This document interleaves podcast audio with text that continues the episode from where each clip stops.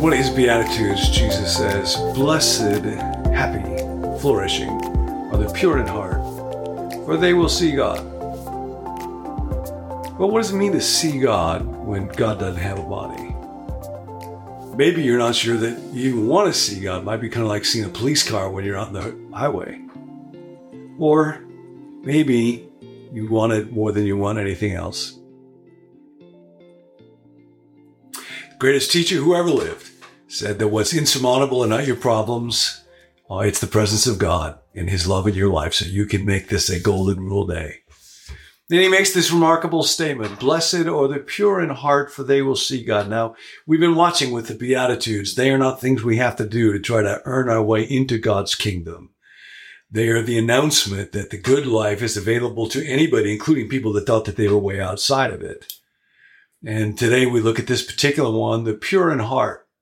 The word pure in our day is largely a lost word. It sounds kind of prudish, like it's just restricted to sexuality. But that's not the case. It's a wonderful word. It's a great concept that we actually all want. Soren Kierkegaard wrote a book called Purity of Heart is to Will One Thing. Dallas Willard, among others, have talked about the heart and the will are closely connected in the ancient world. And our great problem for most of us is we have divided wills. I don't want to be in great shape, but I want to eat these Twinkies and I want to learn, but I like to just veg out and watch TV. Augustine said, God make me chaste, but not yet.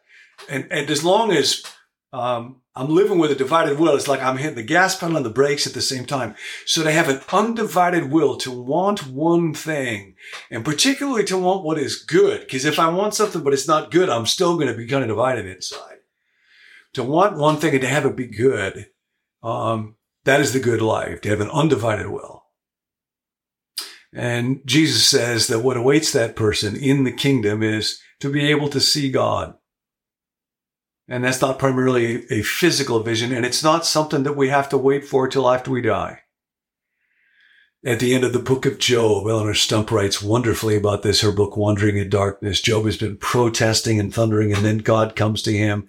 And he doesn't just ask him difficult questions, he asks him questions that point to how good God is and how great God's project is and how gratuitously generous God is to all kind of creatures, to ostriches that can't even remember where they laid the egg, to the Leviathan that nobody will ever be able to tame or even see. And Job gets second person knowledge. He looks into God's face and see God's goodness. And his comment on this was, uh, before my ears had heard about you, but now my eyes have seen you. And the idea here is not that I've seen a physical object. It is now I know directly how good God is. And that answers all my questions. That tells me that life is good and that my life is good, even in the midst of my problems. So to see God, that's everything. And I'll tell you about a little secret weapon. We're going through the Sermon on the Mount, but this is a book called The Practice of the Presence. I've been looking forward to telling you about this. I am going through this book as I go through the Sermon on the Mount. And as you might know, it was written by a man who came to be known as Brother Lawrence, but that's not his first name. I want to tell you some of his story. And you might want to use this very simple prayer, practicing the presence. It's a way to see God in your life. And you might think of looking for God. When Nancy and I come home when it's dark at night, we go up the long street to where we're living here at the cabana. We will look for crepuscular answers, if uh, animals, if it's twilight, or nocturnal answers if it's night. It's always fun to see a possum or a skunk or something.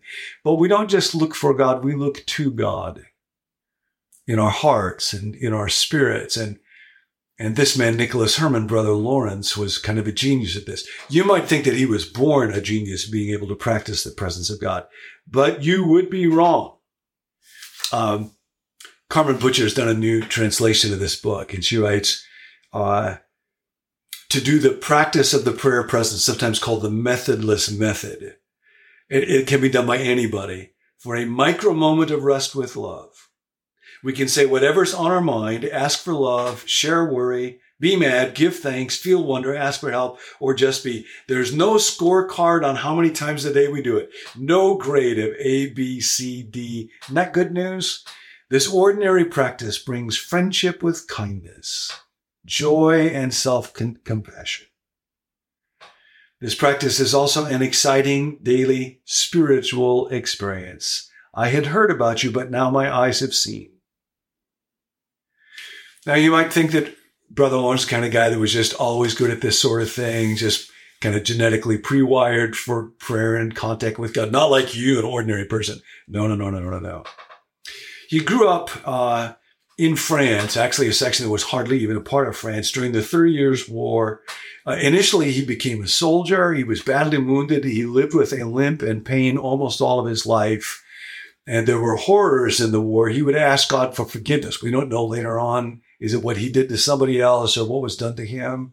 But being a soldier didn't work out for him. He became a hermit and flunked out at being a hermit. He became a footman and flunked out at being a footman. And eventually he ended up going into a monastic community. He worked in the kitchen for uh, many, many years and he hated working in the kitchen. So, uh, this is some of his story. This is part of what, uh, Barbara writes in her translation. What drew me to Brother Lawrence is how real he is. He developed this practice from his own experience, a practice he needed for his own healing. And this translation honors and shares his personal wisdom. A disabled veteran living with a leg injury, a former prisoner of war, raised in poverty, was a peasant, lacking a traditional education, a Parisian with a tyrant for, tyrant for a king. Louis XIV, you might have heard the sun god, I am the state. But it's interesting. Not many people today read Louis XIV for guidance in their lives. Millions now for many centuries have read this person who died in obscurity and poverty. Nothing that he said was written down till after he died. He was not a famous author. A self-described clumsy oaf.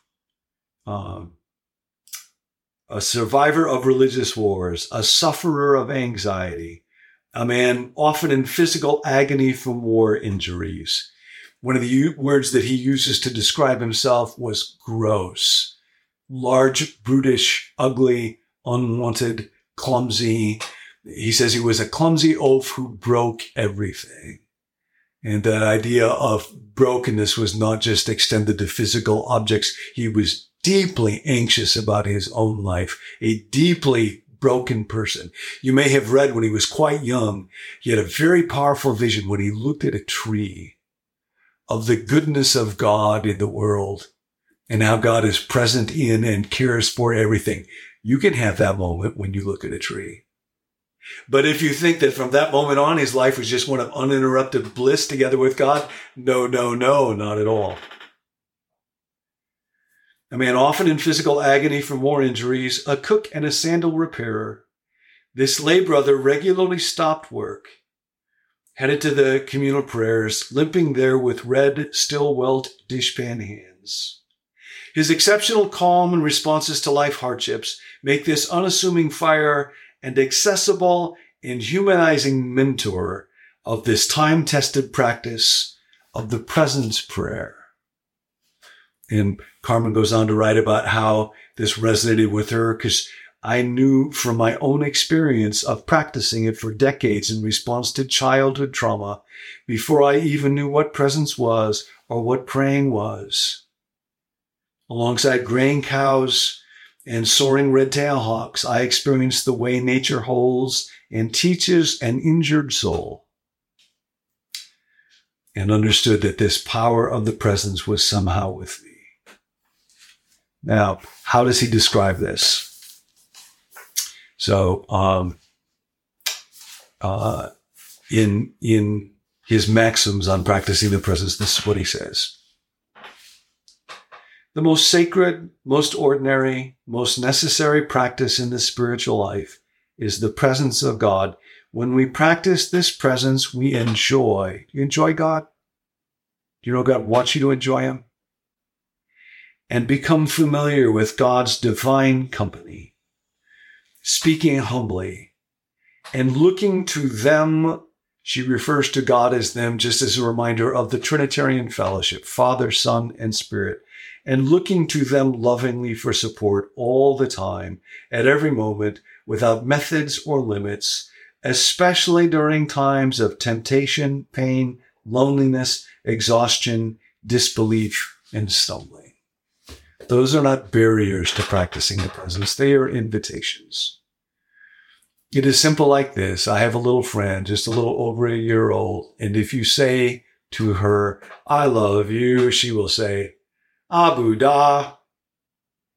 And to anybody that she knows and loves, that means, I love you. It's not articulate. You don't have to be articulate. It's not about being articulate. It is a movement of the heart. It can happen in any moment. It doesn't matter how you feel. So today, this is your day to practice the presence. Don't keep score. Don't give yourself A, B, C, D. Just in any micro moment, when you're struggling, when you have disbelief, when you see a tree, when you're not sure what to do. In this moment, when I'm looking into a camera and I think about so many of you, some of you that I don't know, some of you that I know and love deeply, some of you who have suffered so deeply yourselves. Abu Da, I love you. God's right here. We get to see, we get to know. We get to practice the presence in the presence, as our friend Roger says. Make it a golden rule day.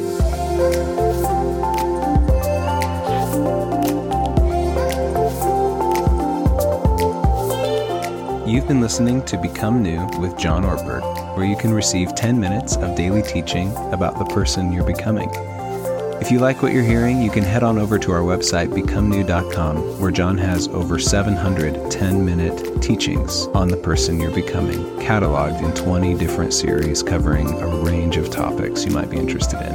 If you'd like to receive the emails that go along with each episode that include extra resources and discussion questions, you can let us know at becomenew.com slash subscribe. Lastly, if you have a prayer request, there's a team of us who meet each weekday to pray for listeners just like yourself.